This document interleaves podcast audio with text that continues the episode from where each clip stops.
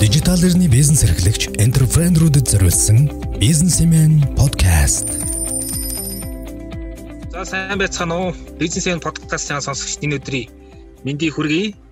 За бизнесмен подкаст маань одоо нэг дүүтэй болж байгаа. Одоо энэ нь одоо бизнес алхам гэсэн нэртэй цуврал подкастыг бид нэр одоо эхлүүлж байна. За энэ цувралыг бол Монголын үндэсний худалдаа аж үйлдвэрийн танхим болон Германы олон улсын хамтын ажиллагааны нийгэмлэг за тэгэхээр бизнесийн сэтгүүл хамтраад бизнес алхам гэдэг нэртэй юм цувралыг одоо эхлүүлж байна. За энэ маань бол одоо уламжилт бидний хийдэг одоо нөө вебинар огтож зөвлөхүүдтэй хийдэг э, подкастаас л арай өөр. Тийм учраас энэ дээр бол одоо илүү детальны ярьж болно. Энэ дээр олон хэрэгтэй зүйл яригдана. За ямар учиртай подкастинг гэхээр энэ цуврал маань ерөөхдөө одоо мэрэгжлийн боловсрол сургалтын байгууллагыг төгсөж одоо бидний хуучнаар бол TEMS гэсэн заримдаа мэрэгжил сургалт үйлдвэрлэлийн төвүүд гэж ярьдаг. Ер нь ийм төрлийн одоо сургалтын байгууллагуудыг төгсөд гарч байгаа төгсөгчид ер нь бизнесийн амьдрал дээр яаж хөлөө олох юм? Одоо бизнес эхлэхдээ яаж одоо зөв системтэй явж эхлэх юм? Юун дээр анхаарах юм? Ямар алдаанууд гараад идэг гэдэг дээр нэг 6 цаврал явах юм.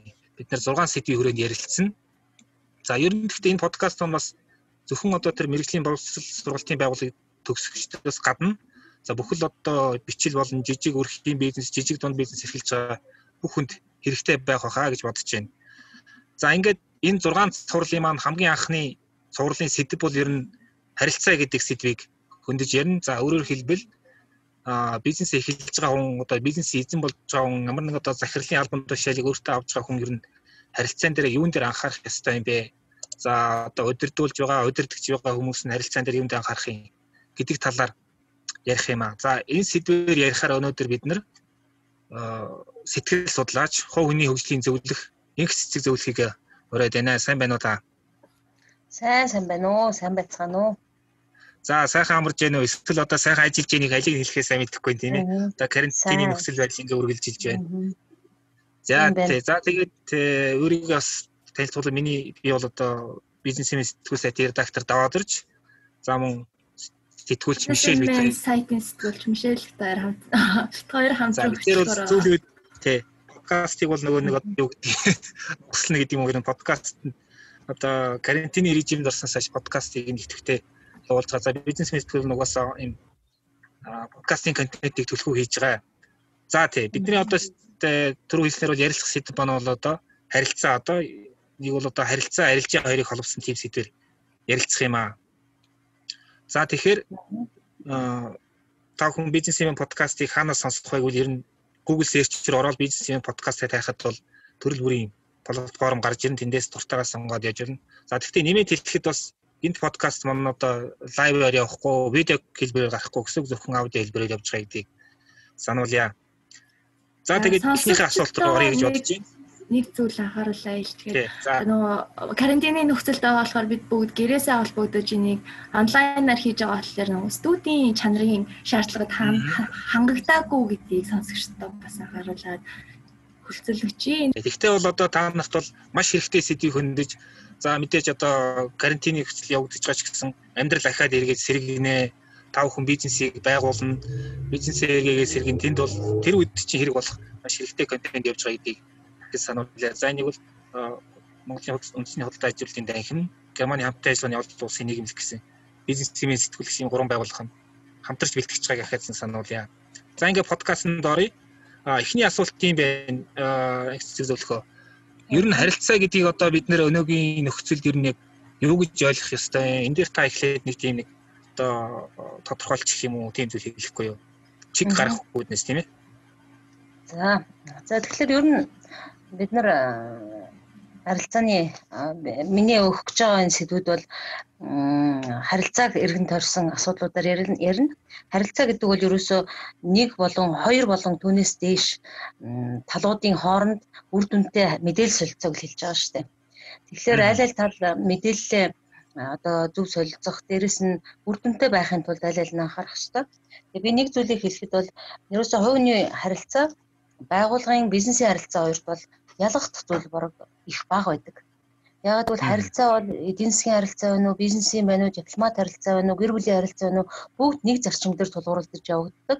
Эцсийн бүлэгт хоёр талын мэдээлэл солилцооноос хэр зэрэг үр дүнтэй одоо байдал бий болов тэр зэрэг одоо сэтгэл хангалуун байдал үүсв тийм ээ энэ байдлаас одоо үр дүнг нь олж хардаг учраас харилцаа бол одоо нэг юм босод одоо юунд нэг өрмөц өөр байхгүй ийм одоо зүйл байгаа юм мэдээлэл солилцооны чухал одоо хэрэглүүр болж байгаа.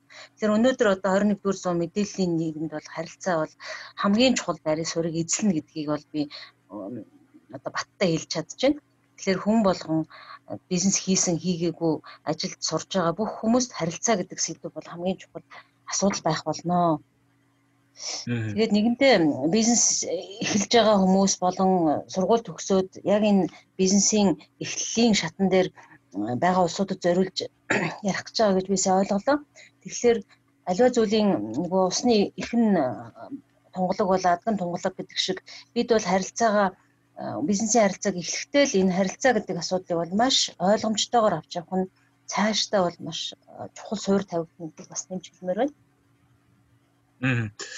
Тэгэхээр юу За ингээ яг амьдралын жишээнээс авъя л да. Жишээ нь одоо би нэг аюу нэг зүйлийг аюу бусдаас аюу хийж чаддаг одоо мужаан ч юм эсвэл одоо аюу гоё хоол идэхтэй. А гэхдээ би энийг бас нэг бизнес болгоод зөвхөн өөрөө тэр ажлыг сайн хийгээд тахтай шүү дээ. Бизнес болгоод ингээд өргөжүүлээд тэр авиасаар одоо капитал бүтээгээд ингээд амьдрал аваад явахыг хүсэж байна. А гэхдээ одоо бизнес их одоо эхлүүл одоо би тэр харилцаагаа бол яг гэр бүлийнхаа төвшөнд байдаг шиг эсвэл найз нөхдөд байдаг шиг байлгаж бол бас болохгүй яг тэр хэлбэрээр явж болохгүй энэ бол арай өөр төвшин болчих гээд байгаа шүү дээ тий. Тэгэхээр бизнес эсвэл одоо ажлын төвшөнд яг харилцаа ер нь ямар байдаг вэ? Ямар байх ёстой вэ гэдэг дээр юун дээр анхаарах вэ гэдэг дээр та үү? Аа. Ерөөсө зүгээр одоо хувийн харилцааг бизнесийн харилцаа хоёроор зүгээр ялгаад харъя гэж бодох юм бол бизнесийн харилцаанд юуны өмнө ёс зүй, ёс суртахууны асуудал бол тавигдах хэвээр. Нөгөө талаас бол бизнесийнхаа одоо зорилго чиглэлийг алдахгүй тулд тийм ээ ямар нэгэн байдлаар одоо буруу гიშгэн гэдэг бол тухайн одоо бизнесийн үйл ажиллагаанд хортой нөлөө үзүүлдэг учраас хамгийн түрүүнд бол байгууллага өөрийнхөө нэр төр ёс зүйг бол дээр өргөж явна. Мэдээж хэрэг бусад харилцаан ч гэсэн адилхан. А хүндлэл бол маш чухал. Талуудыг одоо хүндэтгсэн байдлаар харилцах хэрэгтэй. А үрдүн чиглэсэн байх хэрэгтэй. Өөрөөр хэлбэл аливаа нэгэн харилцаа бол энэ харилцааг үүсгэснээрээ бид нэр ийм үр дүнд хүрэх гэж байгаа гэдэг бол тод томроо тодорхой байх хэрэгтэй гэдэг. Тэгэхээр үр дүн чиглэсэн байхынхаа хувьд бол илүү нухацтай харилцаа гэж үзэж болно. Аа тэгээд бизнесийн харилцаанд бас хурд маш их чухал. Бид хурдан ярих гэдэг утгаараа биш тийм ээ. Хурдан харилцах гэдэг утгаараа биш. Ер нь бол аливаа мэдээллийг авлаа, боловсруулалт хийлээ. Аа энэ мэдээлэл ирэх холбоотой тэр одоо асуудлаар ямар шийдвэр гаргасан, яаж ажиллах гэж байгаа, энэ одоо ирээдүйдээ юу болох талаар бол маш хурдан реакц гэж ярьдаг ш тийм ээ бид нар хариу үйлдэл өгүүлж явах хэрэгтэй. Тэгэхээр энэ хурд гэдэг зүйлээрээ бас их ялгаатай. Аа дээр нь бол одоо цаг үрсэн харилцаанууд ерөөсөө бизнесийн харилцаанд байх нь бас их хортой байдаг. Тийм учраас одоо үр дүнгээ илүү харж харилцана гэсэн үг л дээ. Тэгэхээр ер нь бизнесийн харилцаанд ямар алдаа түгээмэл гардаг ер нь манайхныг ажиглаж байхад тэгээд алдаа гарахад юу нөлөөлөд байна? Тийм одоо алдаа гарчлаа гэдгийг бид нар мэдээж хэрэг үр дагавраар нь харна тийм ээ. Ямар одоо сайхан төслөглээд явж ил харилцаан сулууд алдагдал гараад тэр үйл явдал тэр чигтээ зогссон байдаг ч юм уу нөгөө тал одоо үйл ажиллагаа зогсоодог ч юм уу? Эсвэл одоо харилцааны алдаа гарснаас болоод том ашиг орлогоо алдсан байдаг ч юм уу тий гэх мэтчлэн тэр тухайн алдааны үед бол хинт хаана юунаас болов гэдгээ бид нэр ирж хайж тараа. Тэгэхээр бизнесийн тэр алдаанууд бол ихэвчлэн мэдээч хэрэг хувь хүний үйлдэл одоо хувь хүний одоо болгоомжгүй байдлуудаас гарсан ийм алдаанууд байх нь илбэг. Аа бүр цаана яг энэ бизнесийн харилцаанд гардаг алдаанд бүр цаана юу гэдэг вэ гэхээр тухайн байгууллагын тэр эмх зэгцтэй системтэй мэдээлэл солилцооны тэр одоо голдролыг хэр зэрэг зохион байгуулсан гэдгээсээ илүү чанартай явагдах нөхцөл тавигддаг юм байна. Тэгэхээр бид нар одоо гарах алдааг бол ирж хайгаад хаана одоо ямар алдаа цонхолж гэнэ гэдгээ олж илрүүлээд тухайн тэр алдааг дахиж давтагдахгүй тулд одоо ямар э, зөвлөдүүдийг авч хэрэгжүүлэх вэ гэдэг дээр тодорхой шийдвэрүүд гаргаад ингээ урагшлаад явж явах хэрэгтэй. Тэгэхээр ингэж тодруулж асуумаар л дээ зүгээр энэ дээр. За жишээ нь одоо би нэг 10 хүнтэй цех байгууллаа. Одоо юуны цех одоо гутлын цех ч юм одоо өөр ямар нэг нарийн боомны цех байгууллаа. За би өөрөө захирал нь боллоо тий одоо хөрөнгө оруулаад яаж байгаа бизнес эхлүүлж байгаа юм. За тэгээд нэг нэгтлэн томилно. Нэг дэ хүний нөөц ч юм уу. За тэгээд одоо өөр үеийн бус ажилчд гэдэг юм уу. Яг ийм тохиолдолд а тэр бизнесийн тэр бизнесийн тэр ажил хэргийн одоо орчинд үүсэж байгаа харилцааг яаж албажуулж одоо ирээдүйд ямар нэгэн одоо асуудал гарах ч юм уу эсвэл нэг сөрөг үр дарга гарахад тэрийг одоо амжилттай даван туулахад одоо эрсдэл багтаа даван туулах те одоо хамт олноо задлчихгүй тулд те анхнаасаа яаж би одоо тэрийг албажуулж явах хэвээр яаж зөв систем баримтлах хэвээр энэ дээр та тодорхой яриад өгөөч. Ерөөсө байгууллагын үүслээс үүсэл гарлаас эхлээд л бид нар байгууллага ямар бүтц зохион байгуулалтаа явах вэ гэдэг зүйл яригддаг. Одоо ямар ямар цэг хэлцүүд байхын бизнесийн маань үндсэн үйл ажиллагаа одоо дараал нь ямар байхын гэдэг дээрээс бүх зүйл уйлдаж эхэлдэг. Одоо цаас боловсруулагддаг гэсэн үг тийм ээ ямар Эндээс эхлээл хин хиндээ захирагдахын захирагдж байгаа хүмүүс ямар журмыг дагаж мөрдөхийн гэдэг байдлаар одоо тэр байгууллагын дотоод одоо зохион байгуулалт бүрддэг. Бүр бүгдээрээ одоо илүү ойлгомжтой болгоод хэлэх юм бол одоо бие организм байна те хүний бие организм дотор одоо явагдаж байгаа бүхий л энэ одоо процессуудыг яаж зохион байгуулах вэ өөрийн гэсэн тодорхой дүрм журм хуулиар явагдаж байгаатай адилхан байгууллага дотор бол энэ одоо мэдээллийн урсгал ямар хуу байдалтайгаа явагдах вэ гэдгийг бол урдчлан цаасан дээр буулгаж бичиж тэрийг одоо үдэж танилцаж олон хүмүүсийн санал сэтгэл дээр одоо суурилж энэ болгон бий болдог. Тэгэхээр ерөөсө бүгдийг одоо базаад хэлэхэд тоглоомын дүрм маш ойлгомжтой байх хэрэгтэй. Аа. Одоо бизнесийг тоглоом гэж ойлгох юм бол бид нар яаж тоглох вэ гэдгээр бүх дүрм тодорхой байх хэрэгтэй л доо. Жишээ нь одоо сакс тоглоход бид нар хинээч хэлэлдэггүй хүмүүс цуглаад тоглоомын дүрм ойлгомжтой учраас яадаг бид нар одоо зөв тоглодог. Одоо багийн тоглолт тийм ээ. Гэтэл бизнес яадаг вэ гэхээр тоглоомын дүрм ойлгомжгүй байна шүү дээ, тийм үү? Жишээ нь тэр одоо тийшээ ингэж гол ороод ингэх ёстой, ингэж алдвал ингэж оноо хасагддаг гэдэг зүйлийг ойлгомжгүй байсаас болоод яах вэ? Бид нар бизнест алдаа гаргаж ирдэг байна. Тэгэхээр ерөөсөө тоглоомын дүрмийг ойлгомжтой болох хэрэгтэй. Тэгэхээр юуны өмнө би юу хэлэх гээд нэсээр ойлгомжтой байдал байгуулах маш чухал. Тэр мэдээллийн урсгал тодорхой болж ирнэ. Тэгэхээр а энэ дээр эргээд гүйцэтгэлийн одоо гүйцэтгэл маш ойлгомжтой байх хэрэгтэй. Альва өдөр тутмын гүйцэтгэлүүд тийм ээ өдөр тутмын төлөвлөгөө тэр төлөвлөгөөний хэрэгжилт хэрэгжүүлсэн зүйлийн үнэлгээ маш тодорхой байх хэрэгтэй. Ингэжээж бид нар үйл ажиллагаа маань хэр зэрэг үр дүнтэй явж байна гэдгээ тодтогно. А дээрэс нь хоёр тал хоёулаа бие биенийг ойлгодог байх хэрэгтэй. Ойлголцол гэсэн үг. Тэгэхээр ерөөсөө ойлгомжгүй үед бол ямар ч харилцаанд ямар ч үр дүн гарч ирэхгүй. Та түр хэллээ одоо цаасан дээр боловсруулж гарах хэрэгтэй гэдэг энэ дээр яг хөө яхан тодруулаа ярил одоо энэ яг юу хэлээд байна хөдөлмөрийн гэрээгээ хэлээд байна уу эсвэл одоо тэр ажил ажлын байрны тодорхойлолт өрөө те тэр бүхнийг ингээм хамтд нь хэлээд яг ямар цааснууд байх хэрэгтэй гэдэг дээр та яг хэлэх үү. Аа. Ерөөсө байгууллага бизнес хийх үндсэн нөхцөл яадаг гэхээр бид нар гадаад орчин дээр суйрлагддаг тийм үү. За улс төр эдийн засаг хүн одоо хууль эрх зүйн ийм ийм байгаа учраас бид нар ийм одоо бизнес хийх гэж байна. Тэгэхээр хэрэглэгчд маань ийм өрсөлдөгчд маань ийм гээд гадаад орчноо бид нар макро орчныг одоо нэлээд сайн тоддог макро бол микро орчны нэлээд сайн тодтсны үндсэн дээр бид яадаг вэ гэхээр байгууллагада өөрийн гэсэн байгууллагын журам одоо технологийн журмууд тийм үү байгууллагын дотоод дүрм байгууллагын бодлого гэсэн ийм хид хідэн гол бичиг баримтууд боловсруулагддаг. Бичиг баримт гэхэлэр би яг цаасан дээр бичээд тохироод гаргаад ирсэн тийм ээ. Дээд удирдлагын баталсан ийм одоо бичиг баримтуудыг яриад байгаа. Тэгэхээр стандарт горим журам, дүрм, бодлого гэсэн ийм таван төрлийн бичиг баримтууд байгаа юм. Энэ дээр юу ордог вэ гэхээр хүний нөөцийн бодлого, байгууллагын дотоод журам, тий одоо хүний хөгжлийн бодлого гэж байж болно технологийн одоо горим стандартууд байж болно одоо байгууллагын хөлмөр эрүүл ахуй одоо аюулгүй байдлыг хангасан ийм дүрм журмууд байж болно энэ бүх дүрм журмуудыг яг тухайн одоо бизнестэй онцлогтой тохируулсан байдлаар гарч ирдэг. Гэхдээ мэдээч хэрэг байгууллага эхлэнгуутаа бүх энэ журмуудыг гаргачдгүй. Яадаг гэхээр энэ дүрм журмууд э, байгууллагын үйл явцад аль болохоор эхний тэр эхлэл шатанд энэ одоо дүрм журмын ядаж суурь нь бий болсон байх хэвээр. А ингээд цаашаага байгууллага хөгжих тусам яах вэ? Бичиг баримт энэ тогтсон зүйл маань өөрөө хөгжиж явж байдаг. Аа. Энэ л одоо зүйлүүд хэлээд байгаа шүү. Өөрөөр бид нар гадаад орчин дээр суурлаад тодорхой орцыг хуургаад гарцуулгаж хуурах ерөөсөө яг ийм процесс явагдаж байгаа шүү бизнесийн одоо үйл ажиллагаа гэдэг бол. Тэгэхээр тэр орцод байгаа зүйл дээр бичиг баримтууд бүрдэж байгаа байхгүй. Тэгээд хувиргалт тэр одоо дүрм журамд суурилж явагдана. Эцсийн бүлэгт гарцаас юу гарч ийн гэдэг нь бидний үр дүн.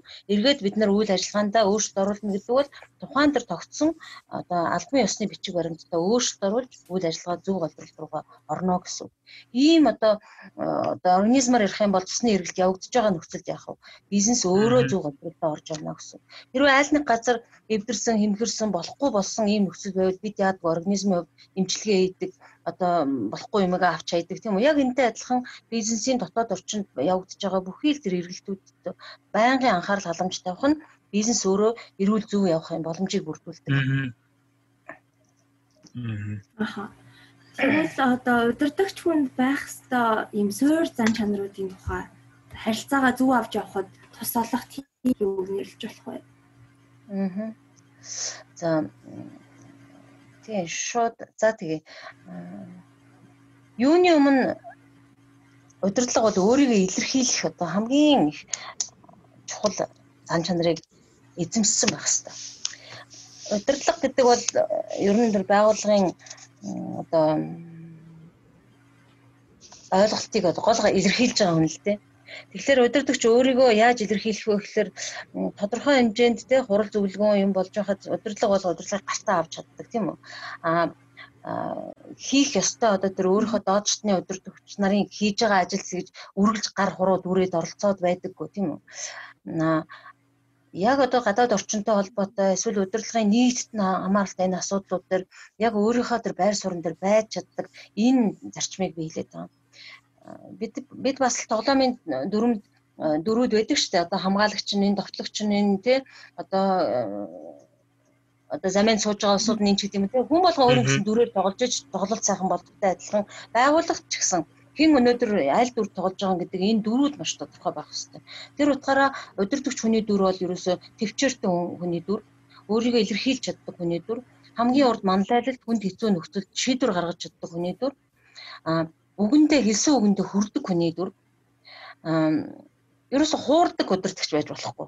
Хүний зан удирдахч хүний зан чанарт бол хамгийн чухал зүйл бол нэг хэлсэн үгээ маргааш нь шал өөр болгочдөг. Өөр хин нэгэн хүний нөлөөнд маш амархан орцсон сууж идэг. Эсвэл би танарт ингэнэ гэж ярьсан мөртөө тэхгүй яваад идэг. Энэ зам бол хүмүүсийг бухимдуулж идэг. Ер нь бол нэг ийм үг байдаг. Хүн тэг магтагдах ёстой зүйлийг магтахгүй өнгөрөх эсвэл магтагдахгүй зүйлийг магтаад байх хоёр дээр ажил одоо гүйцэтгэгч нар маш их стресстэй явж байдаг байхгүй. Тэгэхээр энэ юу болж байгаа гэхээр удирдлага хүний тэр шудраг байдлын алдагдлыг тэнд харуулдаг байгаа. Бид хичнээн би өөрөө ямар нэгэн байдлаар одоо гүйцэтгэл муутай байлаа гэхэд сайн гүйцэтгэдэг хүнийг шагнаж, магтаж, урамшуулсан юм нөхцөлд би ч гэсэн баярлж байдаг байхгүй. Хүн гэдэг амт өөрөө тийм шудраг үнэн зүйл дээр ингээд байдаг. Тэр бид яг э, одоо байгууллагын менежментийг ярихлаар нэг тийм цалин мөнгө нэмэгдүүлээ шагнал олгоод болохоор хүмүүс ингэ сэтэлжүүлээд байх мэт боловч яг үнэндээ сэтэлжүүлэлт гэдэг юм тэр тэр зүйлээс ирдэг байхгүй юу хүмүүсийг стресс стресстүүлдэг вэ гэхээр шудраг бус зүйл байгууллага дотор оршихлоор одоо болохоо байж гэж байгаа. Тэгэхээр би энийг юу хэлэх гэж юм гэхээр удирдгчны хамгийн чухал чанар бол үнэн шудраг байдал. Ямар ч нөхцөлд үнэн үнний тал зогсож байдаг энэ тал. А хоёрдугаар удирдах хүний их чухал одоо зан чанар бол цөхөрдөггүй хөдөлмөрч зан чанар. Удирдлага хүн гэдэг бол одоо хэрэгцээгээ болох юм бол ханцуу шумлаад ажилтнуудтайгаа аливаа зүйлийн ард гарахад бол одоо оролцож чаддаг юм цөхөрдөггүй тийм хөдөлмөрч зан чанараараа бусдыг манлайлж идэг. Тийм үний дэргэд хүмүүс байхыг боддог. Шудраг тийм ээ хэрэгцээтэй үед зөв зөв зан гаргаж Тэгэхээр өдөртөгч хүн бол дандаа сайхан зантай, дандаа магтдаг, дандаа урам өгдөг хүн байхаас гадна бас хэрэгцээтэй зөв шудраг үгийг хатуу хэлж чаддаг ийм цан чанар бас хүмүүсийг зөв голдролд ороход нь залж чаддаг. Тийм учраас өдөртөгч ер нь бол зөв байх хэрэгтэй л доо. Бодтой ойлгомжтой байх хэрэгтэй. Аха энэ дээрээс дэлгэрүүлээ танаас бас нэг юм асууж та түрүү хэллээ өдөртөгч хүний оролцох хэвээр оролцох хэрэггүй үе ажлуудыг гэдэг нь шүү дээ тий. Тэгэхээр одоо ингээд цөөхөн ажилтнтай энэ жижиг компаниудад бичил бизнесийн хувьд ч юм уу ийм одоо одоо асуудал түгээмэл ажиглагддаг тий захирал нь угаасаа бүхэл юм руугаа оролцоод ч юм уу ингэж явдаг. Тэгэхээр энэ дээр захирал анханасаа өөртөө одоо хязгаар тавих хэрэгтэй гэсэн үг? Мэдээж хэрэг ганцаараа бизнесээ хийгээд явж байгаа нөхцөл бүхэл юм одоо өөрөө өөрч хийж таараа тийм үү. Шийдвэрээ гаргана, гүйцэтгэлээ хийн, юмаа зөөн, хүргэж өгөн, тээвэрлэн одоо стартапуудын хувьд бол тийм нөхцөл зөндөө байж байгаа шүү дээ. Эсвэл эхнэр бүр хоёр хоёлаа юм тийм ажил цаашгаа өргөжих тусам яах вэ? Бид нар шинээр хүн авах уу? Одоо тийм нөөц хэрэгтэй байна гэдгийг бодох нөхцөл болгонд яах вэ? Бид тэр олон давтагдаад байгаа болчихсон байгаа зүйлээ хин нэгэн үнээр өөр хүнээр гүйцэтгэх юм шийдвэр гарч ирж дараа. Тэр нөхцөлд энэ хийж байгаа тэр бүхэл бүтэн үйл явцынхаа тодорхой хэсгийг тэр хүмүүст ингэж шилжүүлж өгнө. Тэгэхээр яах вэ гэхээр яг бүх ачааллаа авж исэн нөхцөл гэж өөр үйл ажиллагаа тэлэх тийм ээ одоо жижигхэн цех байсан бол сүүлдээ үйлдвэр болж хуурсан нөхцөл яах вэ үйл ажиллагаа бас зэрэгцээд хуваарлалт хийгдэж эхлэх юм. Тэр үед бол байгууллага бүт зохион байгуулалтаа аль эдийн зурчихсан. За одоо энэ хэсгийг бол ажиллаж эхлэх нь зүйтэй гэдэг шийдвэр гараад тэн дээр гарч ирж байгаа зүйлүүдийг өөрөөр ажилла хувааж их юм ойлгомж ойлгомжтой одоо зураглал бий болж ирнэ л дээ бүтцээд хагаад. Тэгээд тэр үед бол мэдээж хэрэг ачааллаа тийш нүгэн а ганцаараа хийж байгаа нөхцөл ганцаараа юм уу? Эсвэл одоо хоёрхан ажилтнтай байгаа нөхцөл бол удирдлага яадаг вэ гэхээр аль болохоор эрсдэл агуулсан энэ зүйлүүд дээрээ илүү өөртөө одоо эргээд хариуцлага хүлээх гэж байгаа учраас энэ зүйлүүдээ өөртөө авч а давтагддаг тийм ээ. Ажилд авсан хүн чинь өөрөө тодорхой тэр чадварыг хийж чадна гэсэн нөхцөлд бол ингэж шилжүүлж өгөх байдлаар ингэж ажиллаа зохицуулна мэдээж хэрэг одоо миний түрүүний ярьсан жишээ бол их том болсон нөхцөлд андшгүй харагддаг л да удирдлагууд хамаг ажиллаа өөрсдөө хийдэг удирдлагууд яадаг вэ гэхээр ерөөсөө тэр хүн байхгүй бол ажил зогсдог. Удирдлага ажилтны ажлын байран дээр байхгүй, гадуур хөдөө явцсан ч юм уу ийм нөхцөл бүх ажил зогссон байдаг. Яасан захирал эрхийг хүлээж ийн гэдэг ийм байдалтай байдаг. Эндээс юу харагдж байгаа гэхээр удирдлага бүх ажлаа ачаалал өөр дээрээ авдаг гэсэн. А нөгөө талаараа их том байгууллага болсон нөхцөлд удирдахч ингэж явна гэдэг бол үнэхээр тэр хүний удирдлага зохион байгуулалт ерөөсөө болохгүй байна. Дампуурхад их орхон байгааг харуулж байгаа. Тэгэхээр бүх юма захирлаасаа асуудаг нэг хэсэг байна. А эсвэл захирлаас ерөөсөө асуухгүй эрсдэлтэй үйл ажиллагаанууд явагддаг бас нэг ийм нөгөө тал өрөөсгөл бас тал бий.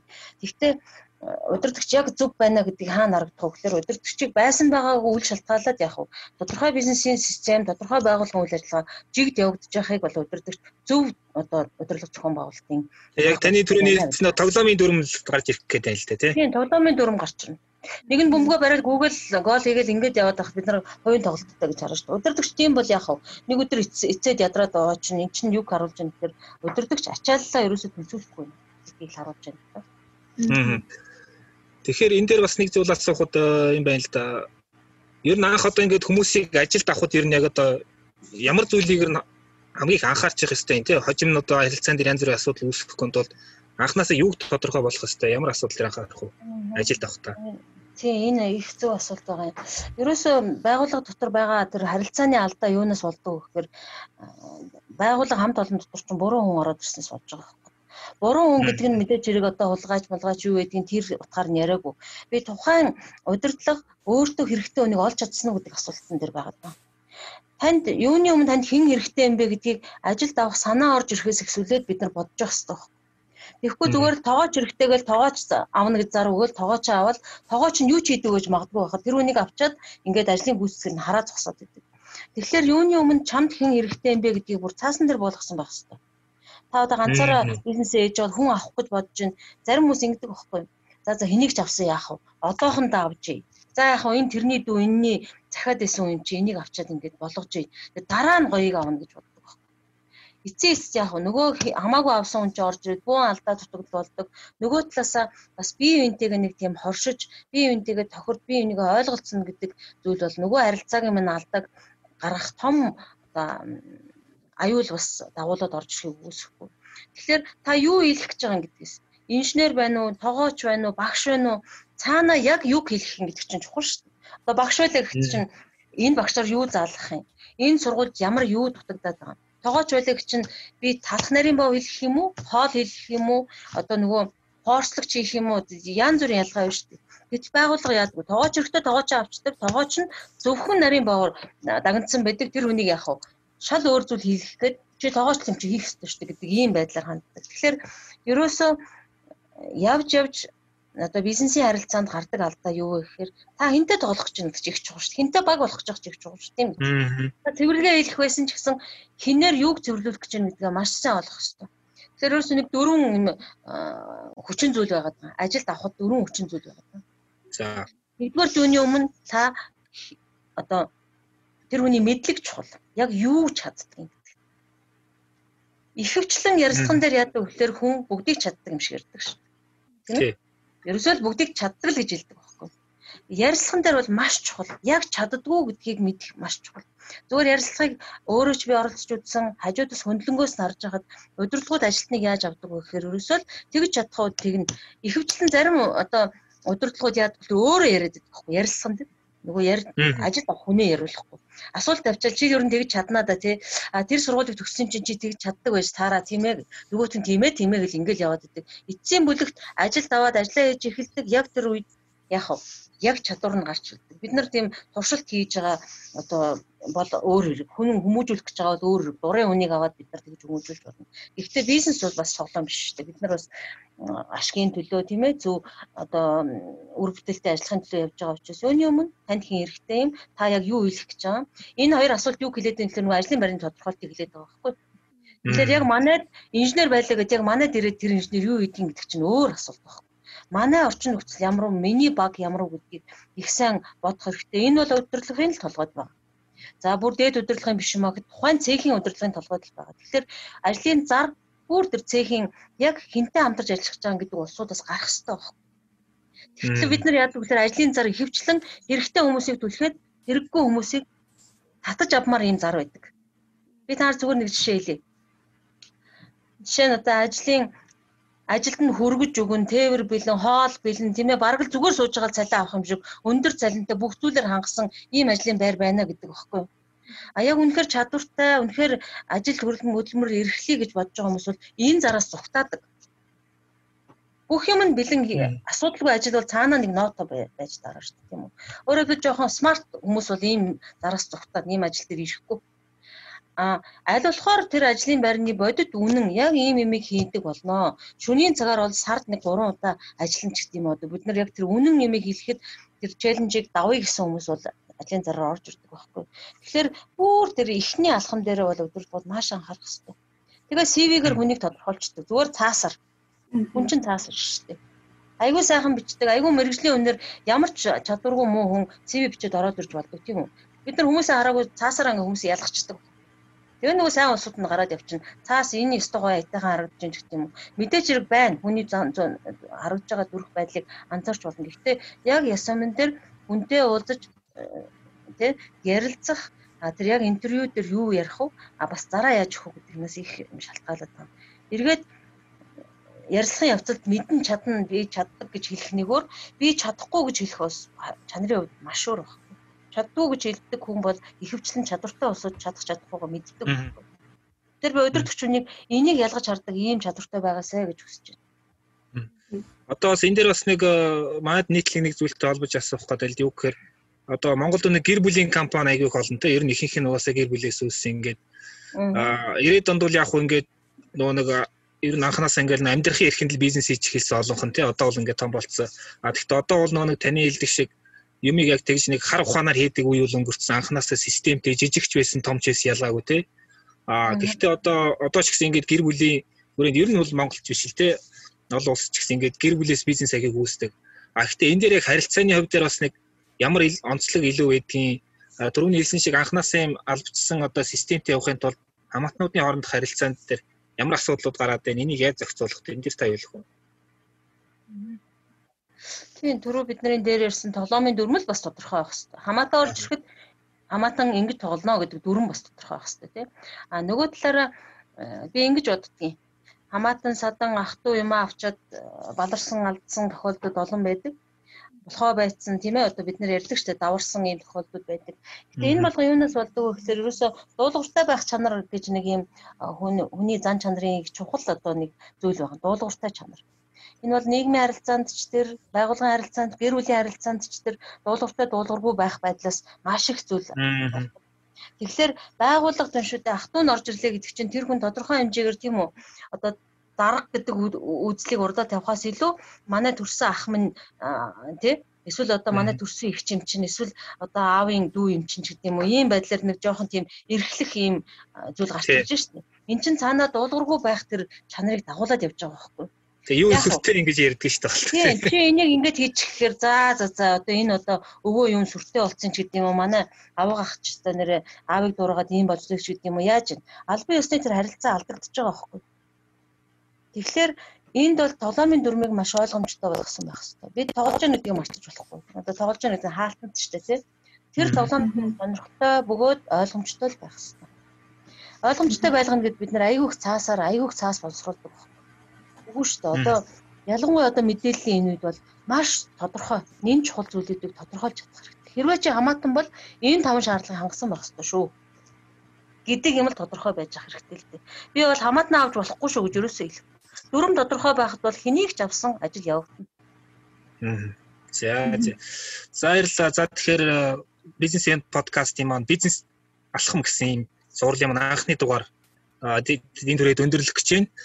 За тэгээд э, э, сонсогчтой эргээд сануулхад э, энэ цувралыг бизнесийн сэтгүүл болон Монголын үндэсний хөдөлгөөний ажилтны танхим за мөн Германы олон улсын хамтын ажиллагааны нийгэмлэг гэсэн гурван байгууллага санаачилж явуулж байгаа шүү. За энэ бол энэ подкаст маань бол 6 цуврал юм. За хэнд зориулсан бэ гэхээр одоо мэрэгжлийн сургалт одоо үйлдвэрлэлийн төв гэдэг нь эсвэл мэрэгжлийн тэр боловсрол олгодог байгууллагуудыг төгсөөд гарч байгаа мэрэгжлийн боловсрол эзэмшээд гарч байгаа бизнес орох гэж байгаа хүмүүст зориулсан. За ер нь бүх одоо жижиг дунд бичил өрхийн бизнес эрхэлж байгаа хүмүүс маш хэрэгтэй контент болохоо гэж найдаж байна.